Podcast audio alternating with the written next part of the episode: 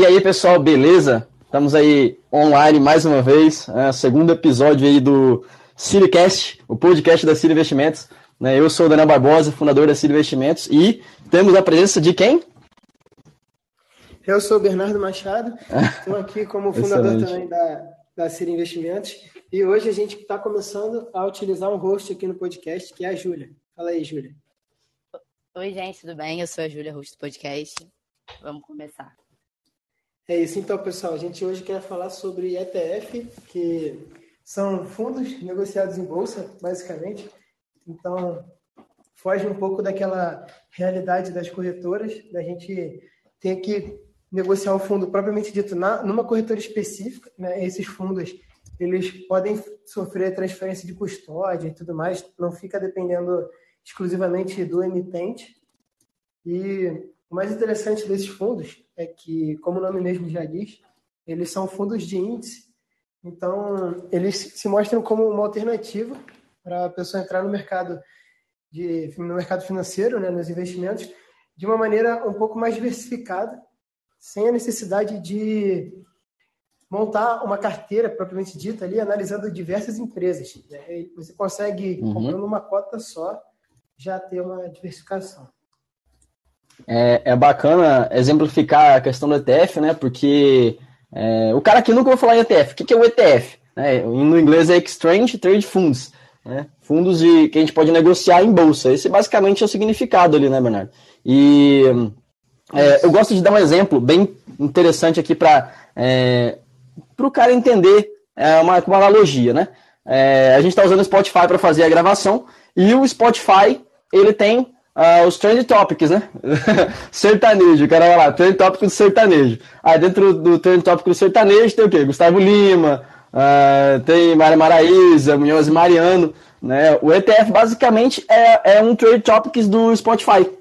Só que são os são as, as ações mais, nego, as mais que são mais negociadas em bolsa. É a mesma coisa, né? Você compra o pacote, você acessa aqui aquele ali o seu trend topics, né, das ações mais negociadas na bolsa de valores, e aí você está é, tá dentro da renda variável, você está dentro é, da bolsa de valores, só que você não precisa ficar se preocupando com, é, ah não, eu não vou abrir a playlist da, do Gustavo Lima, eu não vou abrir a playlist do Moés Mariano, não preciso ficar olhando qual música eu vou escolher ali, né? Então, é, você pega o pacotão, esse pacotão, ele já vem tudo, né? E a vantagem que a gestão é passiva. Né? A gestão desse pacote aí é passiva.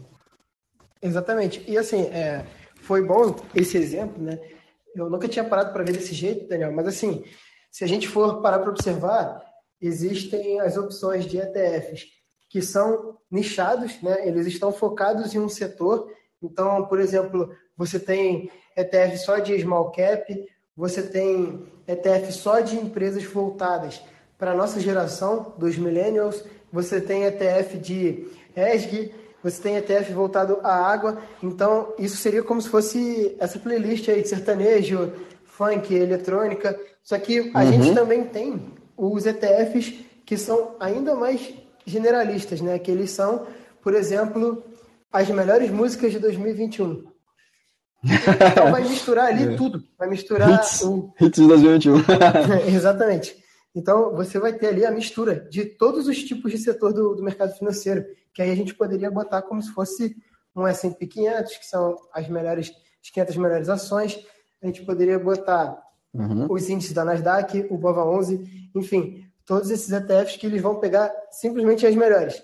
Não depende se é siderurgia, se é commodity, se é petróleo no geral, assim, bem específico, se é setor do varejo, enfim vai botar ali simplesmente porque são as maiores empresas.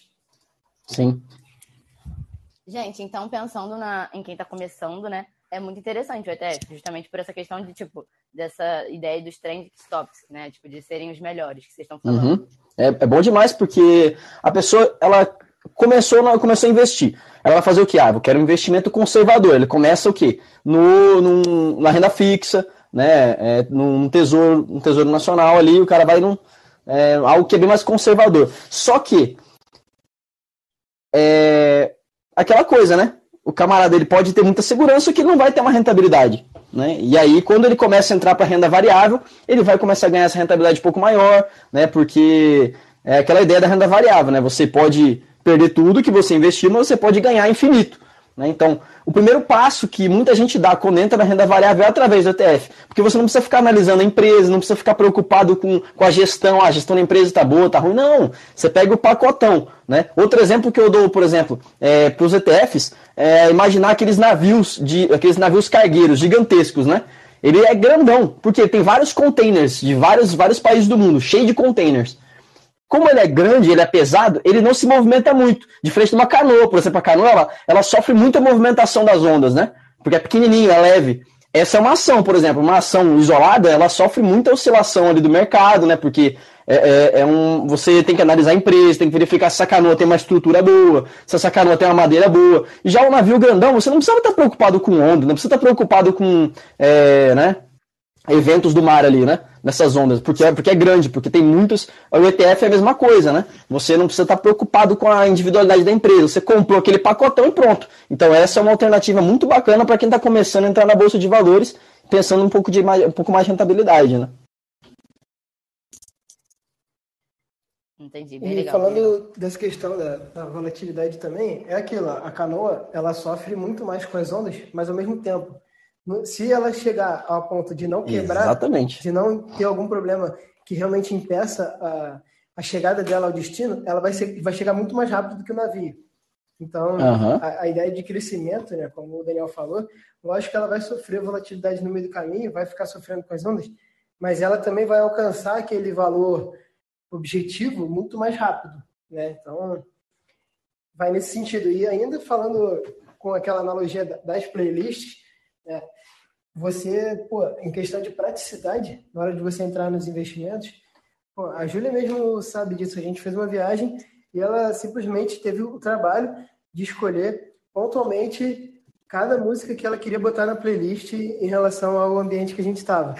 Só que você fazer isso, existe trabalho, você tem que analisar. Então é, seria como se você estivesse escolhendo cada ação para sua carteira. Enquanto o ETF, uhum. ele vai te ajudar, por exemplo, numa festa, a agradar todo mundo. Então, você simplesmente pega ali, como eu falei, né? As top hits ali, põe, com certeza, vai tocar uma música que uma pessoa específica não gosta, que a outra não gosta, mas assim, no geral, a festa vai estar vai tá sendo a, a contento. Exatamente. E o, e o DJ, é. ele já é um cara especialista. Ele com certeza não vai jogar uma playlist qualquer. Ele vai uhum. se dedicar em escolher minuciosamente cada música que vai tocar tendo em vista o objetivo dele. Então, assim, para a gente amador, vamos dizer, para o pessoal que está começando ainda, que não é um cara técnico, propriamente dito, é muito mais simples ele escolher uma playlist qualquer e agradar todo mundo da festa, um ETF, ou do que ficar pô, se dando o trabalho de escolher dedo a dedo ali a música que vai tocar. É, é, eu acho muito bacana duas características, né? É, que distinguem os, os, ETFs dos fundos tradicionais. Né? A primeira delas é que os gestores eles é, vão ajustar essa composição das ações dentro desse grande pacote, dentro desse grande navio, né? É, de modo que sejam empresas que acompanhem, né, que elas consigam seguir o mais, de forma mais fiel possível o índice que aquele, aquele ETF está ligado. Né? Então, essa questão dos gestores, eles é, é, realizarem as trocas, aliás, essa empresa não está performando bem, ah, essa outra está performando de forma interessante, para fazer esse equilíbrio e esse ETF realmente acompanhar o índice ao qual ele está atrelado, é uma característica muito bacana do ETF. Né? É, outra coisa que é bacana do ETF também é que eles são negociados no pregão da bolsa, normal, como se fossem ações. Né? Você vai lá e você bota o ticker ali, IVVB11. Aí você escreve lá IVB11. S-M-A-L-L, small 11. Você escreve lá direitinho no home broker e aí você é, realmente faz ali a aquisição do seu, do seu ticker, né, do seu pacotinho ali, diretamente no home broker da, da sua corretora. Exatamente. E essa questão da, da gestão passiva, ela também traz outras vantagens. Por exemplo, a taxa de administração desses fundos geralmente são bem inferiores aos fundos listados nas corretoras, os fundos desenvolvidos pelas corretoras em si. Né? E, ainda tem uma situação: esses fundos não cobram taxa de performance. Uma das piores coisas que existem nos fundos de banco é essa taxa de performance. Eles escolhem um indexador, por exemplo, um, um fundo de ações, ele vai usar como benchmark o Bovespa. Então, se esse fundo extrapola a rentabilidade do índice Bovespa, ele já vai te cobrar, às vezes, até 20% de taxa de performance, o que, que é um absurdo.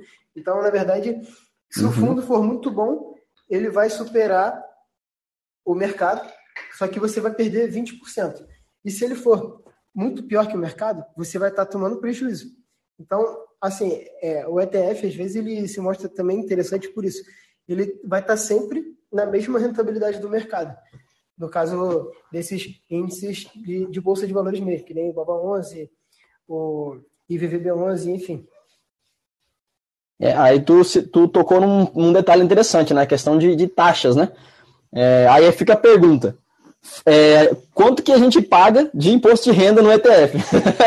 Né, esse é um grande problema aí que o ETF, pessoal, ele, você paga é, em cima dos seus lucros, né? A porcentagem em cima do que você obteve de lucro. Sei lá, de você, é, de mil reais investido, passou a 1.500. Você lucrou 500 reais, por exemplo. Né? Esses 500 reais você vai ser tributado em cima disso, né? conforme a tabela né? do, do imposto de renda. Então, em cima, em cima do lucro. E aí, para quem está começando, para quem está começando, isso acaba sendo muito ruim, né? É, aí que tá, né? Depende, né? Porque aquilo que eu falei, são os dois lados da balança. Você coloca um peso na balança que é o quê? Ah, eu não preciso me preocupar com a empresa. Outro, do outro peso, outro lado, um pouquinho das taxas, né? Não, não, eu sei, eu sei. Eu quis dizer é, para esses fundos que. Nesses, para esses fundos que as taxas são muito muito muito altas, acaba sendo ruim, né? Esses fundos de banco. Ah, sim. Uhum. Que aí acaba, para pro cara que está começando, pesa bastante. Exatamente. Exato. E, e, ainda falando sobre imposto de renda aí, e a questão que a Júlia levantou dos bancos em si, a gente ainda tem uma situação que existe uma coisa chamada efeito come-cotas. E esse efeito, ele não incide nos ETFs. Então, o ETF, o Daniel falou muito pertinente que a gente vai pagar imposto, só que tem uma situação que ele acaba sendo um pouco pior do que as ações, porque as ações existe lá o teto de isenção, então se você negocia menos de 20 mil no mês, você não paga imposto. Lembrando que não é lucro, é, negocia, é negociação, tá? não, não é 20 mil de lucro. Se você movimentar 20 mil em vendas, você vai pagar imposto sobre lucro. Mas o ETF, ele só, só, só incide o, o imposto de renda nele no momento em que você vende.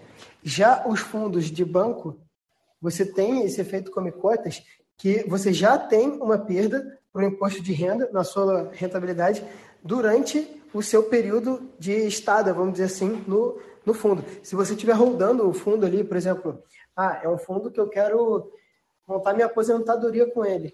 Você vai sofrer a incidência do imposto de renda até o momento que você resgatar e no momento de resgate você também vai pagar mais imposto. Então, o ETF ele só vai te recolher imposto no momento de resgate, o que facilita e muito a vida do pessoal na, na hora de montar a rentabilidade da carteira. Uhum. Tipos aí de tipos de ETFs, né? É, pô, ETF é, é bacana justamente por, por conta que existem vários navios aí, várias playlists, né? E, e pô, hoje em dia tem ETF de criptomoeda, né? É, tem, F, tem ETF dos índices brasileiros, índices das bolsas norte-americanas, né? Um, que tu for lembrando aí, Bernardo, pode ir complementando. Pô, é, exatamente. Tem de commodities, né? De papéis de renda fixa. Cara, tem uma variedade muito grande de tipos de ETF aí que o camarada pode escolher, né? Sim, exatamente. Eu até cheguei a comentar com, com o Daniel, por exemplo, lá no, nos Estados Unidos, né, esse mercado ele já é bem mais aquecido do que a nossa bolsa aqui. Por exemplo, no Brasil em si, se eu não me engano, a gente chega a ter 66 ETFs só. Já lá nos Estados Unidos, esse número passa de 500, passa de mil, se eu não me engano. Uhum. É, passa de mil, passa de mil. Exato. E assim, lá a gente tem umas especificidades assim muito chegam a ser bizarras, né? Por exemplo, existe um ETF lá que tenta replicar o empoderamento feminino. Então, é uma, é uma, é uma, uma parada bem exótica, assim, bem exclusiva, é, porque ele tenta, ele só compra empresa em que o conselho é majoritariamente feminino. Então, assim, uhum. assim, vai muito da, da perspectiva, né, da pessoa. Por exemplo, isso ajuda também na, na hora de você entrar num mercado muito obscuro ainda, num mercado muito incipiente. Por exemplo, existe um ETF lá que ele está posicionado no mercado de cannabis. Então, por exemplo, cara, você pensar em analisar uma empresa de cannabis deve ser uma coisa muito difícil. Hum. Os fundamentos devem ser muito difíceis, porque. Muito complexo, né? Exato, uhum. é um mercado novo, não é uma coisa muito divulgada, tem muito problema com legislação ainda. Então, se você acredita, por exemplo, que esse mercado, no geral, vai crescer no médio prazo, às vezes é muito mais fácil você comprar o ETF de cannabis, que é o MJ, do que você, por exemplo, estudar os fundamentos da Canop, que é uma empresa norte-americana que é voltada para fumo. Porque às vezes você investe em uma, em uma empresa específica e ela tem uma concentração do mercado dela num estado que não libera o, a utilização de cannabis e aí você vai perder tudo simplesmente por causa de uma questão legal. Né? Já, já o ETF ele vai ter diversas outras empresas. Bernardo, o ETF, ele paga dividendos ou não? É, a preocupação do, do cara que quer dividendos. Sim. Pensando no dividendo. É, essa questão entra também naquela nossa ideia ali que a gente estava comentando sobre o imposto de renda. O ETF ele tem esse problema, né? Ele, principalmente no Brasil, ele não paga dividendos no Brasil. Ele pega uhum. os dividendos das empresas e reinveste para manter, para fazer a manutenção ali da, da composição da carteira então, o, o investidor ele acaba ficando preso à simples valorização daquele título. Ele não consegue receber renda passiva no, ao longo do caminho. Então, querendo ou não, inevitavelmente, ele só vai realizar o lucro dele quando ele vender esse ETF, então ele vai ter que pagar aquele imposto de renda. Uhum. Não é igual uma ação que você pode simplesmente rodar para o resto da vida que ao longo dos anos você só vai aumentando aquela posição e ela vai te dando cada vez mais dividendos, fazendo a roda girar. É, o interessante também, outra característica com relação aos dividendos, né? No Brasil não se paga dividendos para o ETF. Lá nos States, eles pagam dividendos é, pelos ETFs de forma proporcional né, à posição dos cotistas, né? E lembrando que os, os ETFs americanos no, no, Brasil, ah, Daniel, mas eu quero comprar o IVVB11, que é o, é o atrelado da Bolsa Americana. Não, filho, você não vai receber dividendos. exatamente, continua sendo o Brasil. Não recebe. Não, não, exatamente. continua sendo Brasil, exatamente, sendo americana, viu? É, mas é bacana porque, pô, você. O ETF é o primeiro passo ali do investidor que quer adentrar a Bolsa de Valores, né? Eu, por exemplo, particularmente, dando um exemplo Sim. ali, é, eu realmente o primeiro passo que eu dei dentro da bolsa de valores, dentro do home broker da minha corretora, quando eu comecei a investir, foi isso. Foi através de ETF, né? É, ETF, o... eu comprei realmente VVB11, né? Porque é dolarizado. Comprei o Bova 11, que é o da bolsa de valores brasileira, né? Então, para começar a entender essa, esse mundo, aí, claro, eu fui pesquisar. Eu entrei lá no, no, no Bova 11, quero ver quais são essas principais empresas que o Bova 11 é, é, coloca né, nesse grande pacote. Aí eu comecei a ver as empresas isoladas, né? Ah, essa empresa aqui ela performa bem, essa aqui não. Aí eu comecei realmente a estudar, né? Igual a gente defende ali na, na Cira Investimentos, através da análise fundamentalista. Né? E realmente eu comecei a tirar do pacote aquelas grandes empresas ali, comecei a estudar um pouco mais a respeito delas, entender como é que funciona a gestão, a administração. E aí foi realmente o momento em que eu decidi estudar as empresas e entender a análise fundamentalista de forma mais aprofundada, né? Sim, e o que eu acho importante também, né, levar de lição em relação a esse tema, é o seguinte: eu mesmo fui começar a investir em ETF nos Estados Unidos por, através de um fundo de investimentos da XP. Né, como eu tinha dito sobre uhum. o mercado de cannabis, eu tinha visto lá um lançamento de um fundo cannabis na, na XP, tal do trem de cannabis. Aí eu olhei aquilo lá e eu, caraca, maneiro, vai dar certo. E dei uma estudada né, em relação ao mercado, propriamente dito, quais eram os empecilhos de crescimento, o que, que podia dificultar a alavancagem desse mercado aí. E, analisando ali, fiz um investimento, ok, legal. Só que, depois de um tempo, eu comecei a estudar sobre investimento no exterior e eu pensei assim, cara, será que existe um gestor de fundo brasileiro que ele analisa as empresas de cannabis dos Estados Unidos para fazer investimento? Aí eu, pô, pode ser que sim, né? Mas acredito que não. Fui lá olhar no que que investe esse fundo, porque os fundos têm um prospecto ali que mostra exatamente a composição da carteira dele, né? onde ele pode investir, o quanto que ele se posiciona em cada setor. Aí eu fui olhar, o fundo simplesmente comprava o tal ETF MJ. Era simplesmente isso. O fundo só comprava esse ETF nos Estados Unidos. E aí eu estava tendo uma situação de investir em um produto que eu seguiria a tabela regressiva de imposto de renda. Então, provavelmente, eu teria que esperar dois anos só para poder pagar os 15%. E eu ainda estaria sofrendo come cotas. E detalhe, meu investimento não estava dolarizado. Meu investimento estava no Brasil. Estava uhum. em real. Então, a minha iniciativa foi sacar esse dinheiro e mandar para os Estados Unidos. Então, isso daí é uma outra questão que eu acho importante a gente falar aqui, que o Daniel falou, ah, eu investi em VVB11 porque seria como dolarizar um pouco a minha carteira. Em parte, com certeza aquele fundo vai replicar a rentabilidade dos Estados Unidos, mas o seu dinheiro ainda está no Brasil. Então, se der algum problema aqui, o seu dinheiro ainda está aqui. Exatamente. Você não mandou esse dinheiro para os Estados Unidos. Uhum. Então, ao invés de comprar, por exemplo, o IVVB11, por que não comprar IVV lá na Bolsa Americana? Né, eu também estava com aquele uhum. ETF chinês, do mercado chinês, na minha carteira aqui. Eu... É, é o China 11, né? O Isso, do Brasil é o China 11. Exatamente. E o da, da, da carteira chinesa é M, MX. MX é. E aí eu pensei, ué, por que, que eu vou comprar China 11 se eu posso comprar MX? Por que, que eu vou comprar Gold? Diretamente na corretora. Exato. É. Por que eu vou comprar... Inclusive, é, é, a MX, por exemplo, ela entrega, é, ela entrega dividendos, né? É, você Exato. recebe dividendos investindo por fora, investindo de forma externa, né? Em ETFs. Né? Exatamente. Então, acho que a, é bacana. a maturidade ela vem exatamente nesse caminho, né? O ETF ele serve para te mostrar os produtos de maneira geral, mas depois você tem que buscar a liberdade, como o Daniel falou. Exatamente. O próprio ETF de criptomoeda, né? O Hash 11, por exemplo. Tem uhum. ETF aqui no Brasil que é só de Ethereum. Pô, por que, que essa pessoa não compra a moeda? É. pois é, diretamente. Exatamente. É claro. É, é, os dois pesos, duas medidas, né? Que a gente estava falando desde o começo do podcast.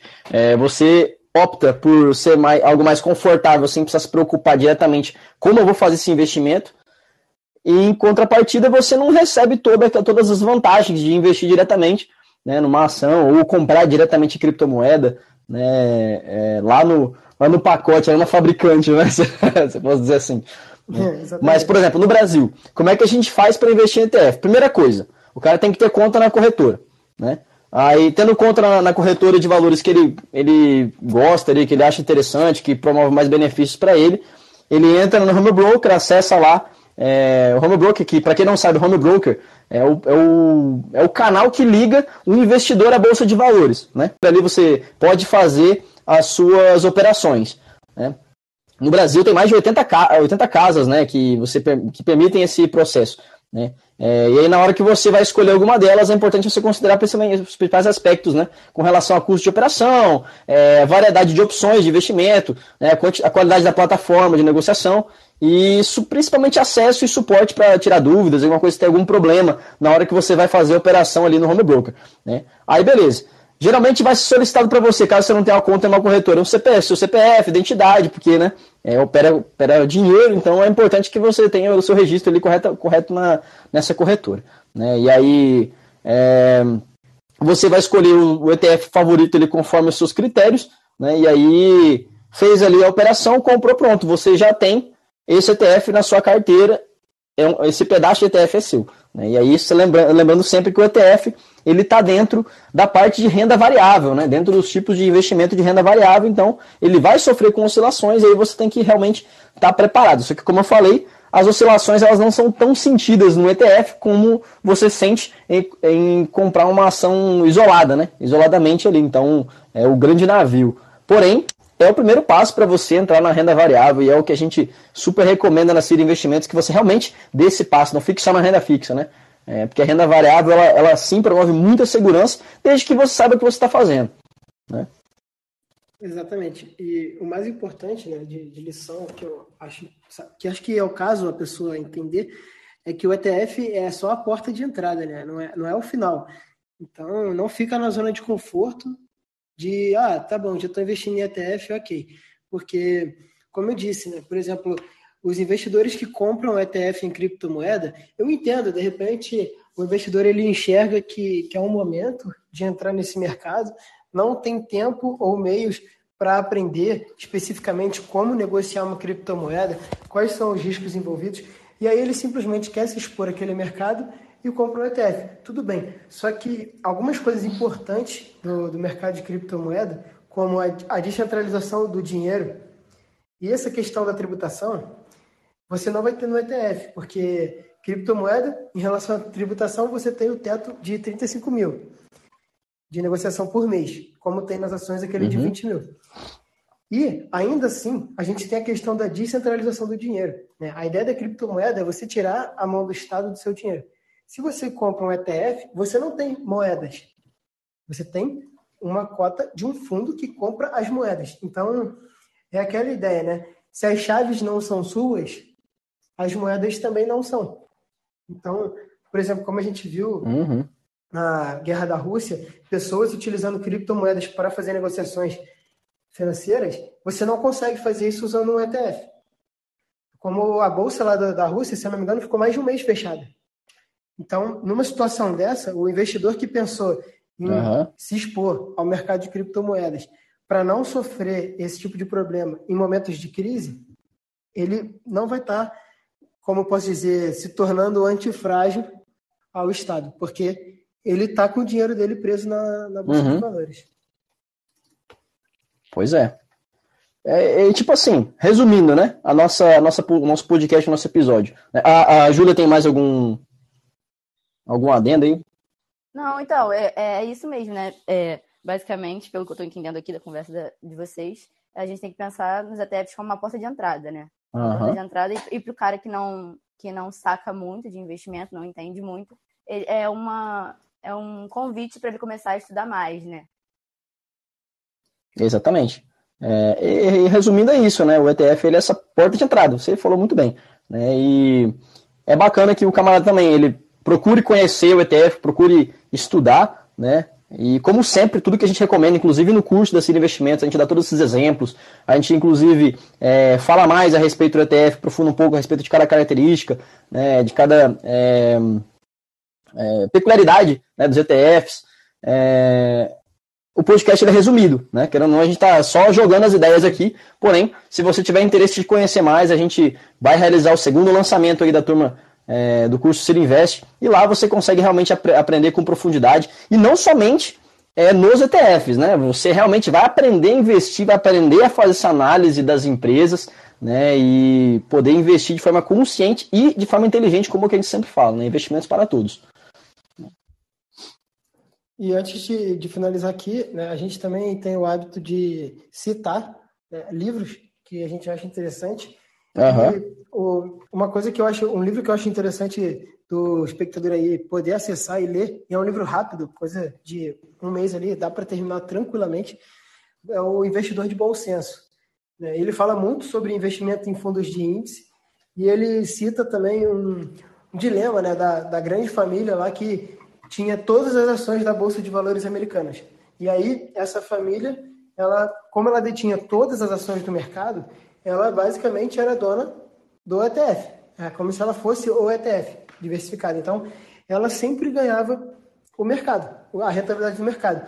E aí, algumas pessoas, nas suas individualidades, individualidades, no seu egoísmo ali, começaram a buscar gestores externos que recomendassem câmbio de, de ações entre a família. Então, por exemplo, um tio trocava mais ações de commodity com o sobrinho que tinha mais ações de varejo.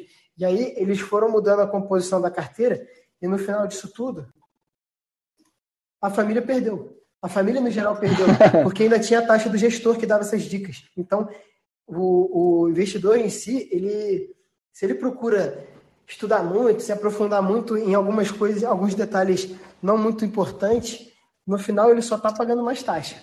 Então, isso é, uhum. isso, esse feeling é muito importante que o, que o livro passa. Mas é isso aí, vamos finalizar aqui. Né? Vocês encontram a gente lá em arroba Ciro Investimentos. Excelente. O meu, meu, também é Bernardo Machado com dois seis. O Daniel fala aí onde que ele se é, encontra. Daniel S. Barbosa, oficial, no Instagram. Isso aí. Tem a Desejo Studios também. É, que é a, o braço armado aí da. o braço armado da Ciro Investimentos. Exato. E fala aí, Júlia, se despede aí. É isso, gente. Foi ótimo. Aprendi bastante aqui com vocês. E vamos para os próximos. Onde que, onde é que a gente se encontra, Júlia? Ah, o meu, meu arroba no Instagram é Júlia com dois As, underline Vieira com dois As. Beleza, é isso aí. Excelente. Valeu, pessoal. É isso. Aguarde a gente no próximo episódio. Obrigado, pessoal. Valeu. Tchau, tchau. Tchau, tchau, gente. Obrigado.